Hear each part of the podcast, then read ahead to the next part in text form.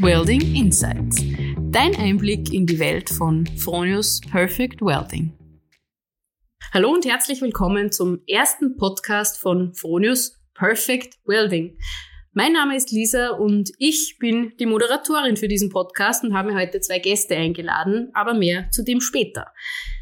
Die iWave ist das neueste Schweißgerät von Fronius, das wir entwickelt haben speziell fokussiert auf ein neues grafisch-dynamisches Bedienkonzept. Wir bieten neue Prozessvarianten an und fokussieren auch die Modularität.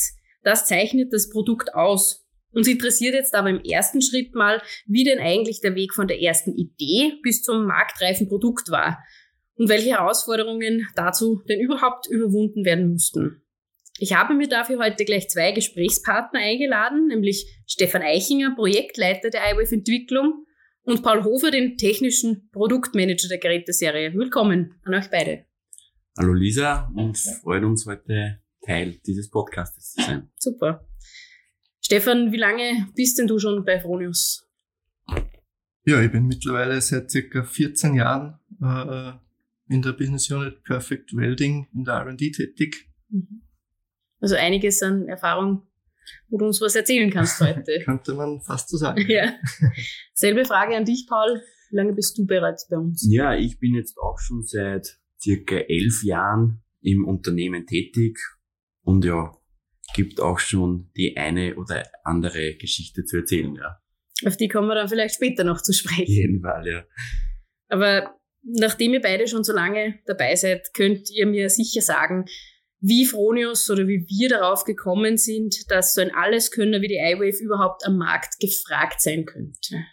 Ja, im ersten Step wurde einmal natürlich einfach die Grundidee einer neuen WIG-Geräteserie geboren.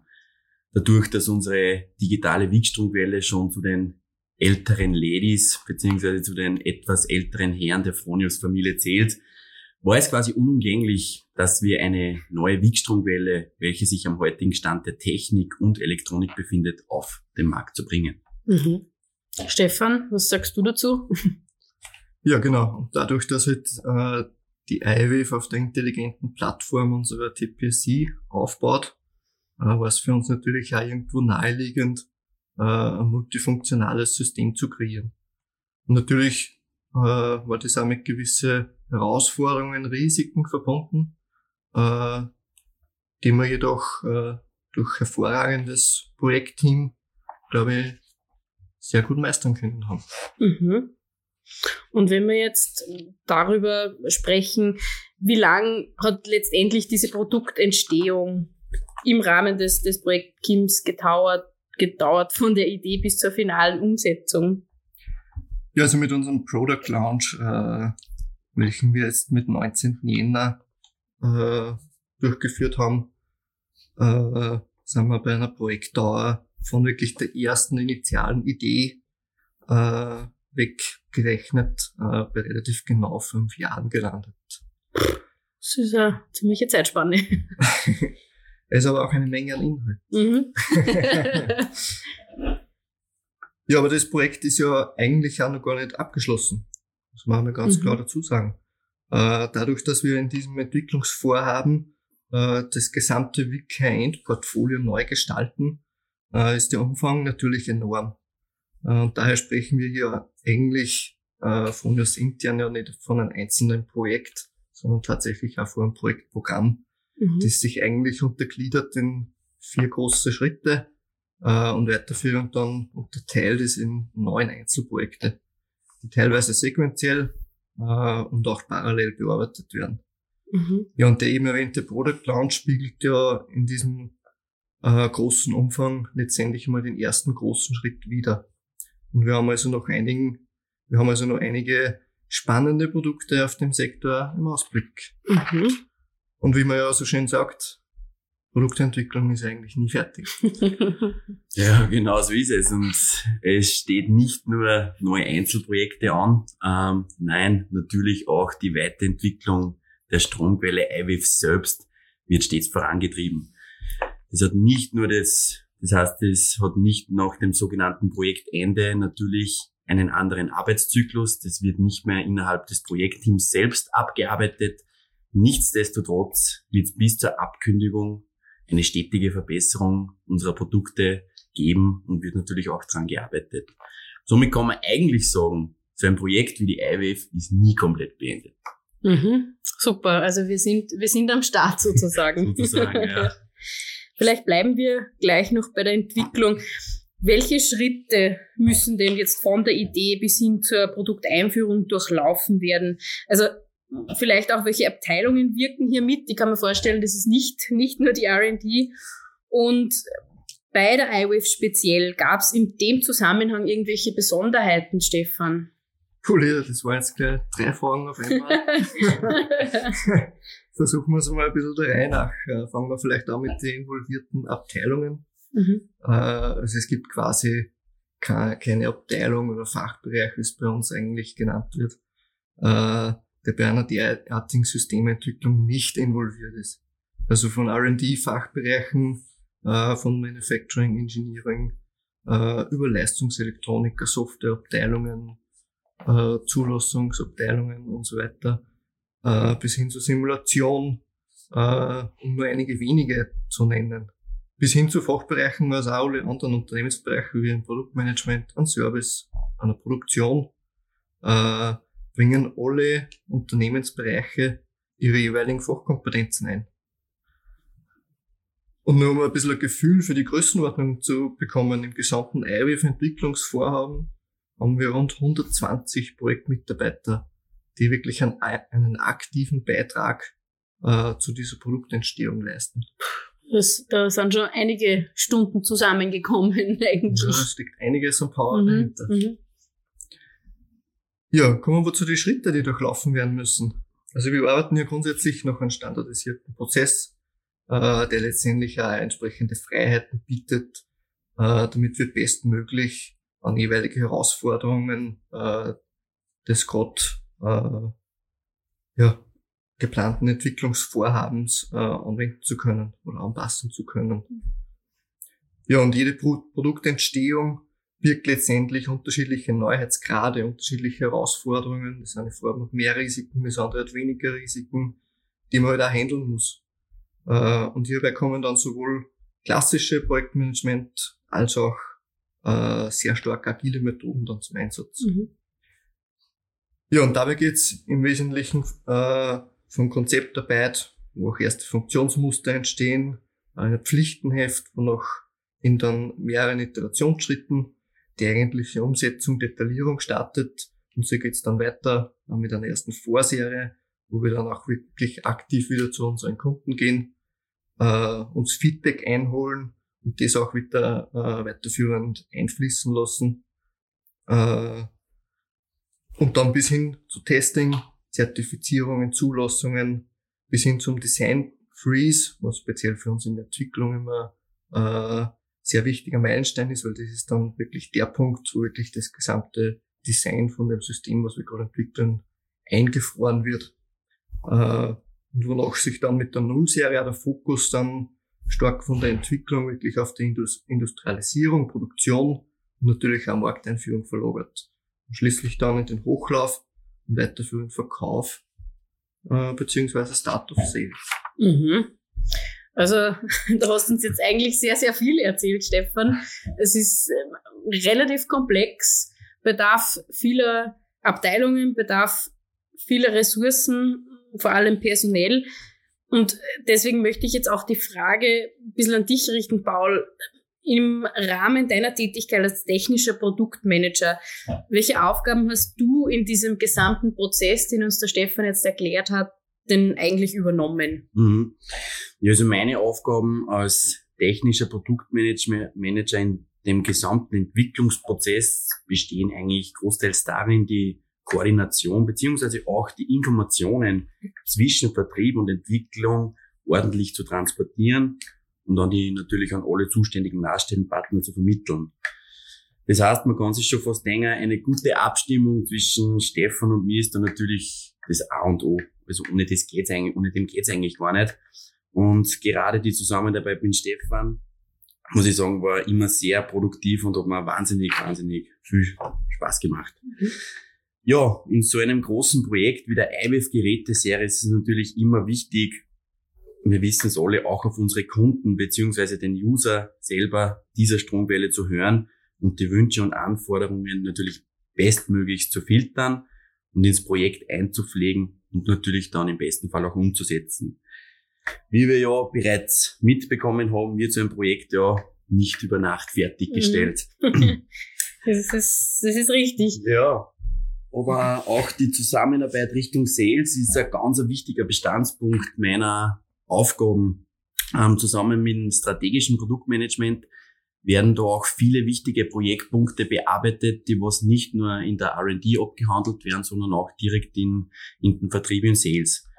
Die Stromquelle ist ja quasi das eine, aber es müssen ja natürlich auch zum Beispiel darauf acht genommen werden, ja, auf welchem Markt wird diese Stromquelle positioniert oder wie, welche Informationen können wir über unsere Vertriebskanäle ähm, vertreiben, Dokumente und Informationen. So kann es auch schon einmal dazu kommen, dass man nach einem technischen Machbarkeitsmeeting sofort in eine Besprechung hüpft, wo es um einen Inhalt eines Imagevideos geht oder die Produktbroschüre, ja. Mhm. Aber ich muss auch ganz ehrlich sagen, genau das ist das Spannende und Interessante in meiner Position. Das macht die Aufgabe eines Produktmanagers einfach so besonders. Ja, mhm. ja vielleicht bevor wir jetzt auch dahin gehen, zu sehen, welche Anforderungen oder Anregungen von Kunden jetzt bei der Entwicklung mit eingeflossen sind, möchte diese Frage, also welche Aufgabe in dem ganzen Prozess der Projektleiter der Entwicklung hatte, auch an den Stefan geben. Stefan, was, was sind so deine Aufgaben gewesen? Ja, die Aufgaben eines Projektleiters sind sehr, viel, sehr vielfältig und abwechslungsreich. Äh, letztendlich verantwortet er mit seinem gesamten Projektteam die erfolgreiche Umsetzung der gesammelten Anforderungen aus dem Lastenheft und der abgesteckten Rahmenbedingungen, wie beispielsweise einer zeitlichen Projektabgrenzung oder natürlich auch einem verfügbaren Projektbudget, was zur Verfügung steht. Ja, und das fängt an mit grundlegender Projektplanung, laufendem Controlling und so weiter und natürlich der Koordination des Projektteams, das bestmöglich durch alle Höhen und natürlich auch Tiefen im entsprechenden Vorhaben geführt werden will. Ja, und Teamarbeit motivierter Menschen und Spaß an der ganzen Sache ist letztendlich der zentrale Erfolgs Erfolgsfaktor eines jeden Projektes. Und dies im stetigen Abgleich mit den relevanten Nahtstellen wie Produktions-, Sales und Marketing, äh, um nur einige wenige zu nennen. Ja, und das Spannende daran ist, dass man sich, sich sehr häufig durch alle Ebenen bewegt. Sprich, heute diskutierst du nur mit deinem Projektauftraggeber über die Erreichung des nächsten Projektmeilensteins und eine Stunde später sitzt mit deinen Techniker beisammen und führst da Entscheidung über die weitere Vorgehensweise, beispielsweise bei der Auswahl eines geeigneten Kühlkonzepts oder sogar bei der Auswahl eines Lüfters herbei. Mhm. Ja, und nach erfolgreicher Umsetzung, sprich nach Start of Production und Übergabe des fertigen Produktes, Systems eigentlich, an unsere Kollegen im Produktmanagement und Lifecycle Support, schließen wir das Ganze natürlich selbstverständlich gebührlich mit einer würdigen Projektabschlussfeier ab. Ja, muss, muss natürlich sein. Das ist ganz klar. Ohne, ohne geht's. Erfolge muss man auch gemeinsam feiern. das ist schon richtig. Danke an euch beide. Sehr spannend, welche Aufgaben ihr da vollführt.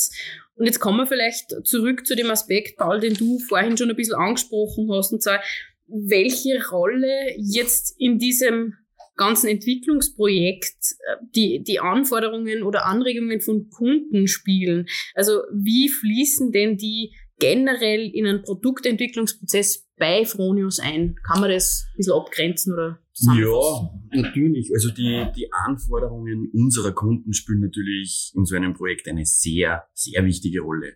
Am Ende vom Tag sind natürlich genau das die Personen, welche unsere Stromquellen benutzen, beziehungsweise sich einfach daran erfreuen sollen. Ja. Und viele der Anforderungen, welche von, nennen wir es mal, außerhalb des Fronius-Konzerns gestellt werden, werden bereits von Anfang an in dem vom Stefan bereits erwähnten Lastenheft verankert. Hier wird niedergeschrieben, welche Anforderungen zwingend notwendig sind oder auch nur ein sogenanntes Nice to Have wären. Ja. Mhm. Ähm, natürlich ist da noch nicht Aufnahmestopp nichts geben mehr und es kann keine Änderung mehr einfließen.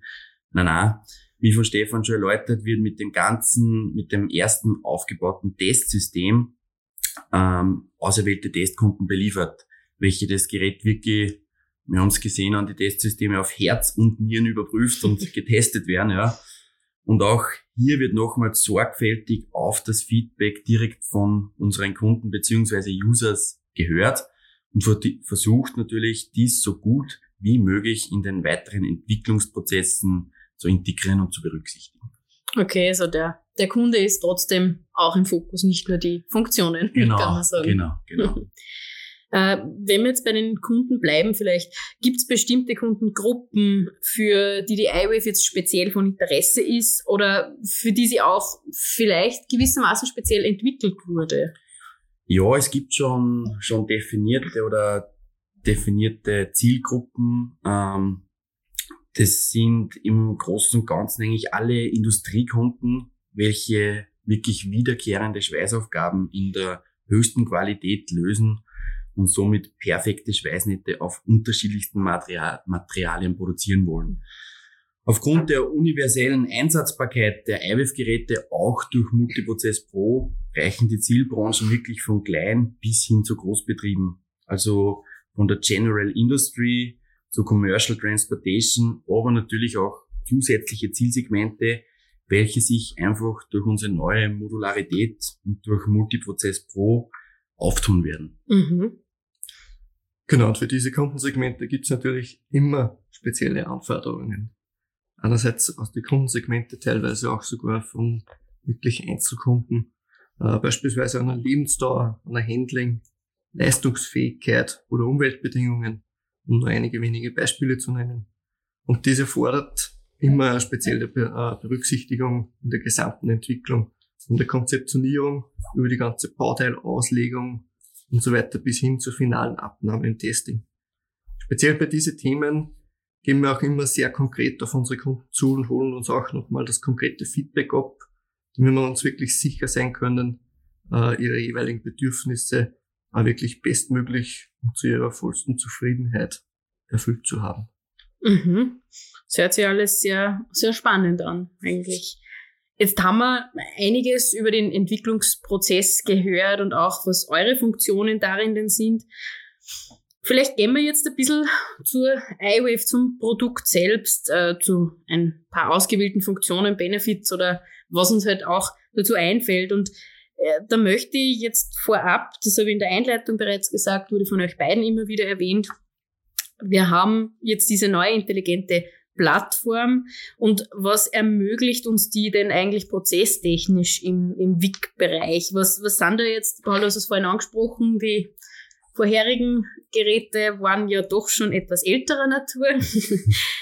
was sind jetzt die markanten Verbesserungen im Vergleich zu den alten Produktserien, zu den alten Geräten?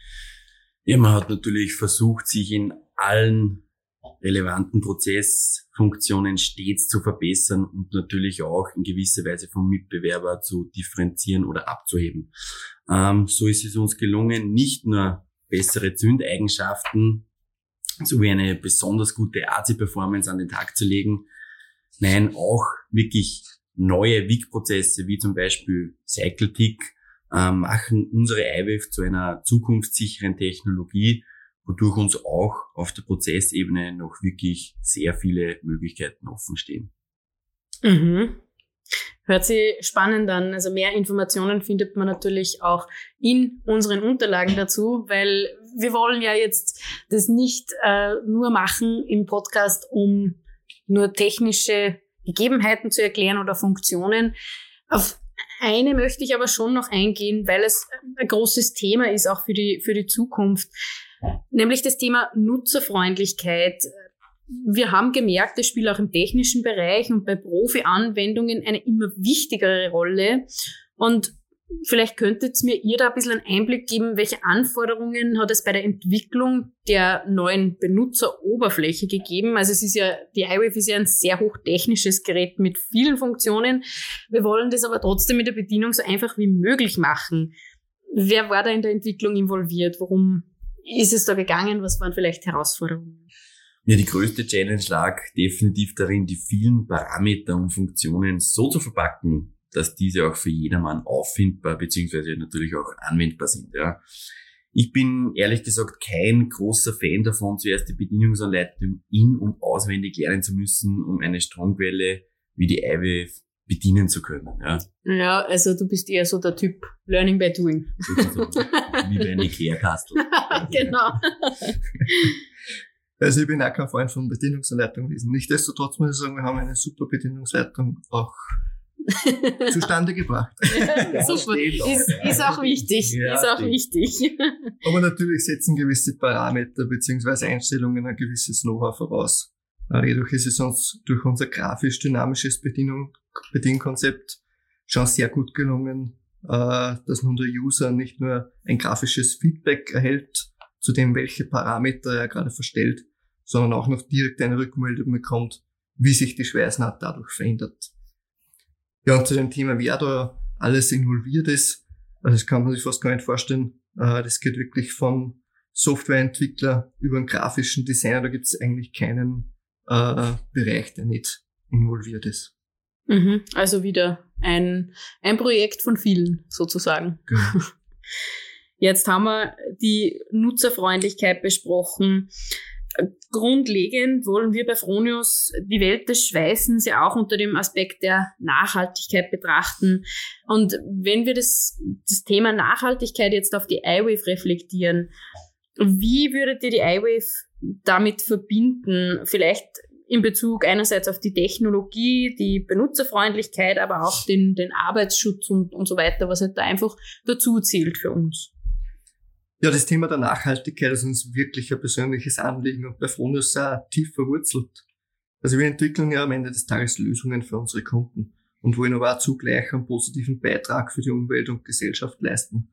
Und die IWF glänzt hier unter anderem durch ihre Lang Langlebigkeit, Robustheit und setzt auf effizienten Ressourceneinsatz, beispielsweise durch leistungsangepasste Kühlungen, optionale Gaslinsen für verbesserten Gasschutz und noch viel mehr. Außerdem legen wir auch großen Wert auf, äh, auf die Reduktion von physischen und psychischen Belastungen des Menschen, der bei uns ja immer klar im Fokus steht.